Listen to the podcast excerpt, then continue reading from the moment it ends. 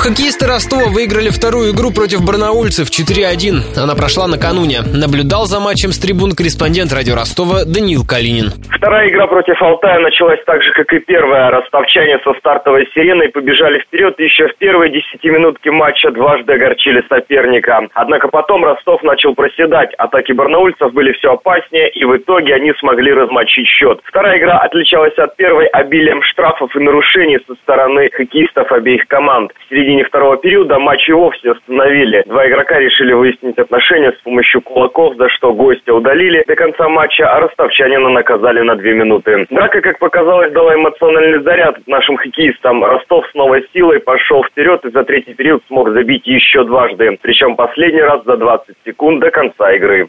После двух десятков матчей регулярного первенства Ростов занимает первую строчку в турнирной таблице. Следующая домашняя серия кондоров пройдет 12 и 13 ноября против смоленского Славутича.